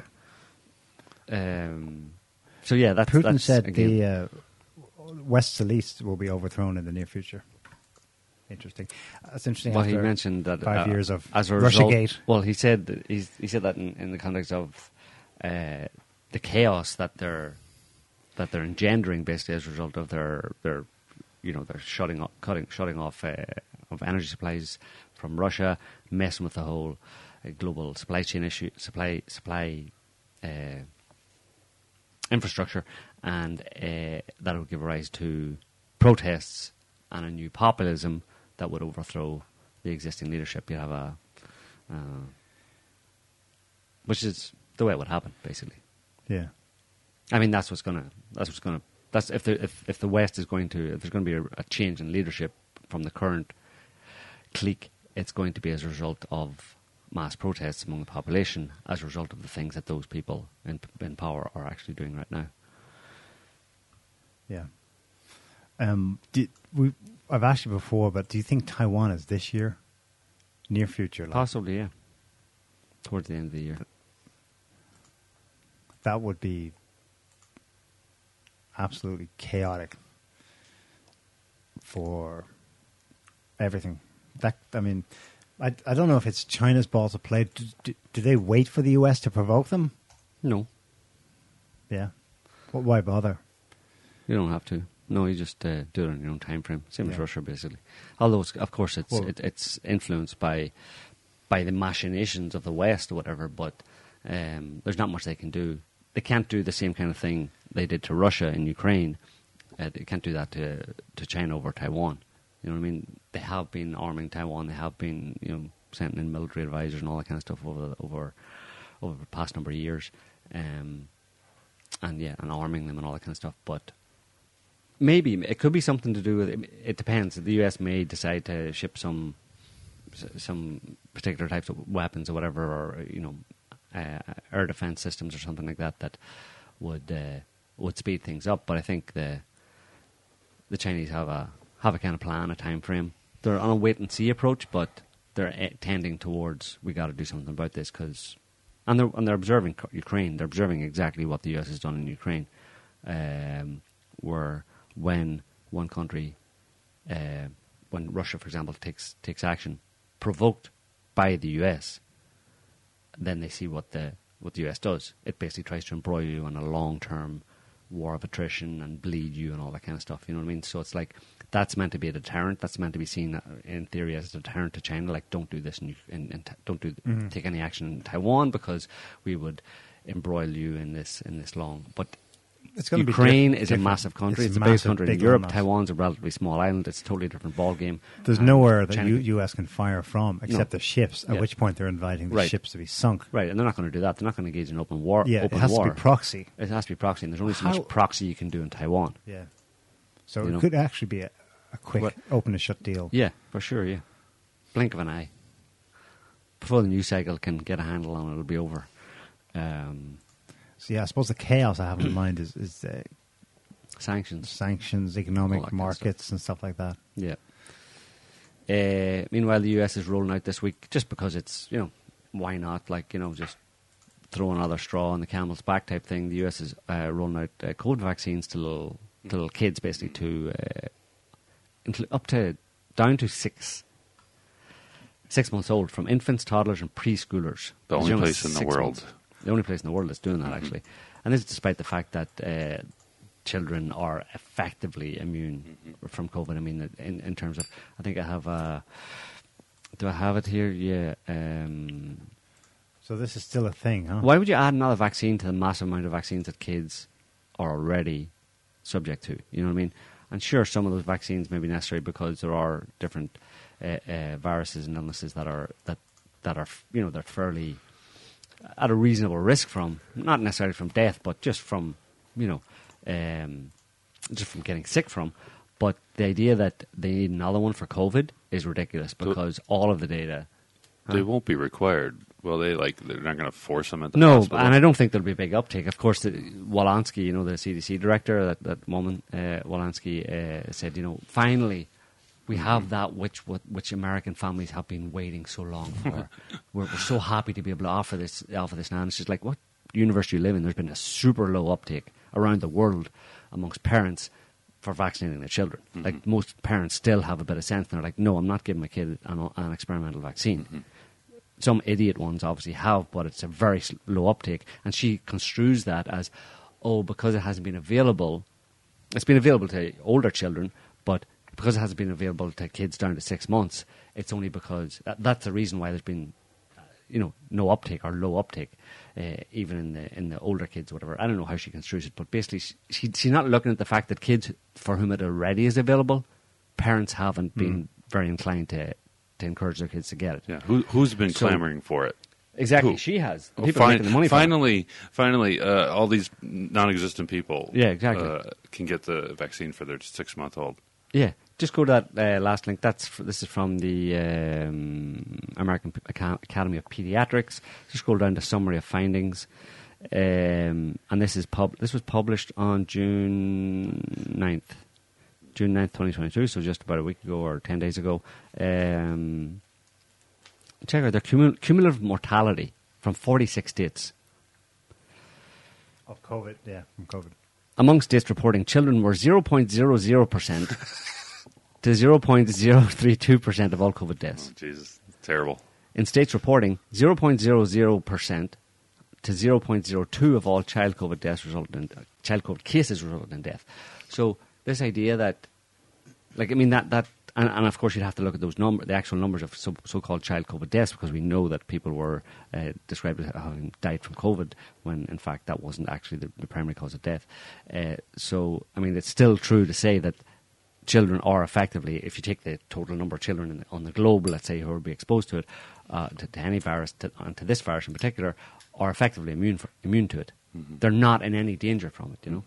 Um, and yet, what you, you you roll out to make it available, and you know you're going to give it to some some parents are going to be stupid enough to actually Yeah. Oh, to, yeah, to- to add Sure. it to the to the already burdensome load of vaccines that children are forced to take, actually legally required to take. You're going to add another one. You, you, but you, they would say that you've added a conjecture that, that it's burdensome. They're like the more the better. Vaccines are what No, but what, he- what keep us going. Yeah, you know. well, whatever. There are a lot of people out there who believe that. That's, that's why they could have those reports during COVID. Yeah. uh, that um, said herd immunity, far right conspiracy theory. Without the vaccines, we're Mm. all dead. hmm Yeah, You well, I suppose it's a matter of If opinion. not from COVID, but then from everything else. Like they really believe that it's vaccines We'll put it this that way. have given us modernity. We'll put it the this last way. hundred years of prosperity. I don't actually have the details, but kids in America, I think, get the most vaccines. Yeah, or for sure. the most vaccines of anywhere By in the far, world, and you know several several times as many in some cases as, as other countries, other developed world countries. And so, why is that necessary when in other countries it's not? Why aren't all the children uh, who only get a quarter or a fifth of the vaccines that they get in America? Why are they not all dying? Why are they not coming down with all these diseases? It's obviously um, bullshit. Money Yeah, making, money making. like scheme. compared to Africa, where the level of vaccination is extremely low. Right. Yeah. The engineering um, a new master race. hmm Oh, now Neil, you've just gone full conspiracy, conspiracy tard there. Well, A new master race. Um, yeah, there was something else about kids and COVID vaccines. Um, I can't remember right now. Wasn't that important. Um, anyway, yeah. So, uh, what else you got? um, Taking into consideration that we're all sweltering and need to get AC in here. Uh, Poroshenko, citing Sun Tzu, boasts in an interview with uh, Deutsche Welle that uh, Minsk was a delaying tactic, Mhm. which you know we could tell. Obviously, Yeah. The truth it's interesting now. that he could admit that that was a delaying tactic to quote build up our army Mhm. to retake Donbass, Crimea. So, And he thinks the Russians weren't aware of it? right? Is he that stupid? But that's Public not, weren't aware of That's it. not yeah public. That's not official narrative. But he's uh, couldn't help but boast. And then, and then, but they get to criticize Russia for not adhering to Minsk or something like that, even though it was obviously Ukraine who wasn't adhering to Minsk, or, or, or it's like demand that Russia can, you know, stop its invasion of Ukraine and continue to adhere to these protocols that we both signed up to that we have no intention of uh, adhering to. Yeah, it's like sell us your Russia, sell us your gas for free, or you're bad. You see the bullshit we have to deal with and actually explain to people? Isn't it crazy? Like, you know, I mean, it's like so, it's like as plain as the nose in your face. It should be as plain as the nose in your face, but there's something stopping people from recognizing it. At least it seems that way. Because, you know, I don't know how you get a read on it. You get a read on it from Twitter or something. We can't, we can't get a read on, like, what everybody thinks. And, but when we do, we obviously we try and get it from Twitter, uh, try and have it not, not be in an echo chamber on Twitter and, and see what other people are saying. And a lot of people are stupid people out there who are doing the whole, you know, Slava Ukraine, you know, pray for Ukraine, send weapons to Ukraine. There are a lot of people doing that, but I think there are more people who are just like going, this is bullshit. Let's ignore it. We need to focus on our own issues, and especially in the US, I think a lot of people there are like, we fuck Ukraine. We need to focus on problems in this country, you know. Um, but when we talk to real people, they they don't want to talk about it No, because they know it, talked that it's too complicated, and they probably sense somewhere in the back of their minds or something, or somewhere in their being that that it is bullshit. But it's too too much for them to try and figure it out. So if they're forced to say anything about it, all you'll get is, is a repetition of a headline that they read. Uh, yeah, Putin's bad, isn't he? Isn't Putin bad? I think I read that He's a Putin, Putin's dictator. bad. Uh, Ukraine, yeah, war bad. P- people shouldn't have war, and um, gas, gas prices are too high, and who's willing for that? I saw a Ukrainian flag on the street the other day. Oh, yeah? In a small town, like two two thousand people, small town. Ukrainian flag next to the local flag. Um, also, on the way back today, the place that was a vaccination center at the peak of the madness was open, and there were people going in, all with masks. For ice cream. No, for, for a booster. getting their boosters. The boosters still going. Well, I, I wouldn't have known that, but I, that I was passing by early in the morning when it was open. Mm. You know, Yeah, yeah. 'Cause it- The early bird catches the vaccine. I don't know. They, they maybe it's the more of them in cities. I guess that's probably a given. And then it's who you know. Oh, you have to get a hookup, like you have to have to Like, a hook in or I think that- a, a connection to get a vaccine these days. The social media bubble thing is also a real life bubble.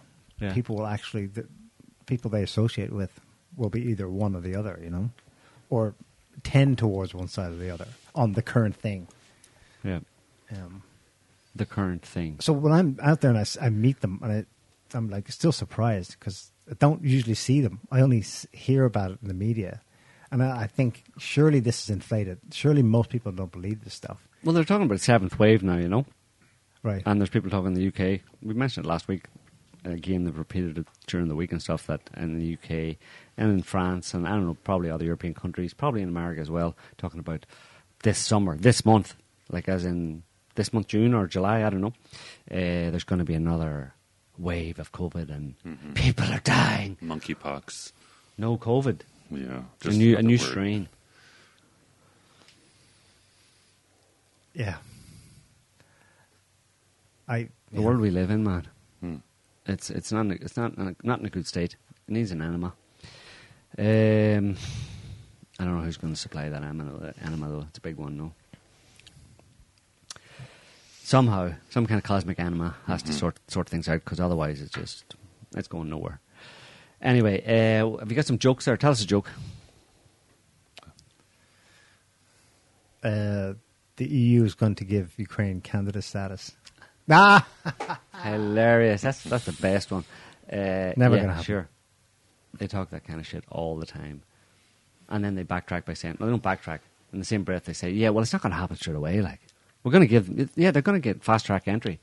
Fast track being like forty years. yeah. Whatever's left of it. Yeah.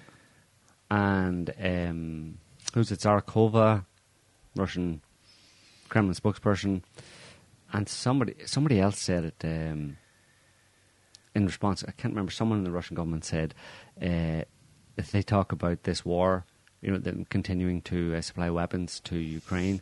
For that, we need to like the West Western government saying we need to continue to supply weapons to Ukraine for the next couple of years. We need to like, like, like lock ourselves into this and prepare for two years of continuing supply of support and weapons and funds and all that kind of stuff to Ukraine. And again, the Russian, someone in the Russian government said they keep talking about this two years time, but like in two years time, how do they know there's going to be Ukraine? Medvedev said Yeah, it. Medvedev. The so-called Atlanticist. How Turns they- out he's actually How do they know there's going to be Ukraine for them to send any weapons to? yeah. Uh, which was a little hint of Yeah. what the Russian plan is, basically. Yeah. At least no Ukraine in its current form. That's pretty much clear at this point. Anyway, yeah, uh, we leave it there. It's almost two hours. We're a bit late starting, but it's almost two hours, and I think that was a pretty good rundown. Hmm. And Bo, uh, very good to have you here. I know you won't be here next week, but uh, you'll be here in spirit, uh, or at least your spirit animal will be here. Yeah. That unicorn behind Yeah. you. Uh, Yeah. Oh, it's his spirit animal. It's his now. spirit animal now. I transferred to him. You know, yeah. we have to represent all diversities and uh, genders and Yeah, yeah. races. And last week was our first, uh, not our first show, but last week was was it the first show. Anyway, it was. I think it was the first show since uh, Scotty. We didn't mention. I don't know if Scotty wants to mention it, but somebody in the chat last week wanted to hear about uh, Scotty got married. Actually, he uh, he's a traditional one of those traditionalist Mm-hmm. traditionalist people who get married and all that kind of stuff and. Uh, weird. It's just weird. I don't really understand. Do you understand that? I don't know why people get married anymore. I mean, He it- showed off his rings, good man. But the, anyway. it's the trad life. You know, you got to go for it. Trad life. Yeah. and Did You should get a new shirt like that. and was it good, Trad Scotty? life. Yeah. Well, did you have fun? Yeah, yeah, it was good. Yeah. Yeah. Did, did uh, people get drunk and stuff? Uh, yes, I, I didn't unfortunately. You didn't. Well, you're not allowed to. No, You're the yeah, groom, not. so- I had to. I had to make sure everyone else was having fun. Having so, fun. Yeah. Yeah. You're just. So now I'm waiting for the next whoever gets married next, and uh, you have to invite me because uh, Right. yeah, I'm gonna. Bo's gonna marry that unicorn. Hmm. There we go. Yeah. Yeah. you better not misgender it. Don't misgender your your spirit animal. Uh, yeah. All right. So that's that's all you get in Scotty's wedding. That's all all the information we can divulge. Mm-hmm. So Videos and photos coming next week. yeah. Yeah, next week's show will be entirely devoted. It'll be a like a video and photo montage of Of, yeah. I hope there's no videos of, Of you? some people dancing. I hope not. Oh, that reminds me. no. Not you. That guy right there. yeah. Yeah. All right, yeah. So listen, we'll leave it there for this week, folks. Thanks for listening, watching, commenting. Um, don't forget to smash all the buttons if you haven't done so already. Uh, that means like and subscribe and all that. Um, we'll be back next week with another show, possibly, and um, whatever's been happening between now and then, we'll we'll be on it. So uh, tune in then, and until then, have a good week.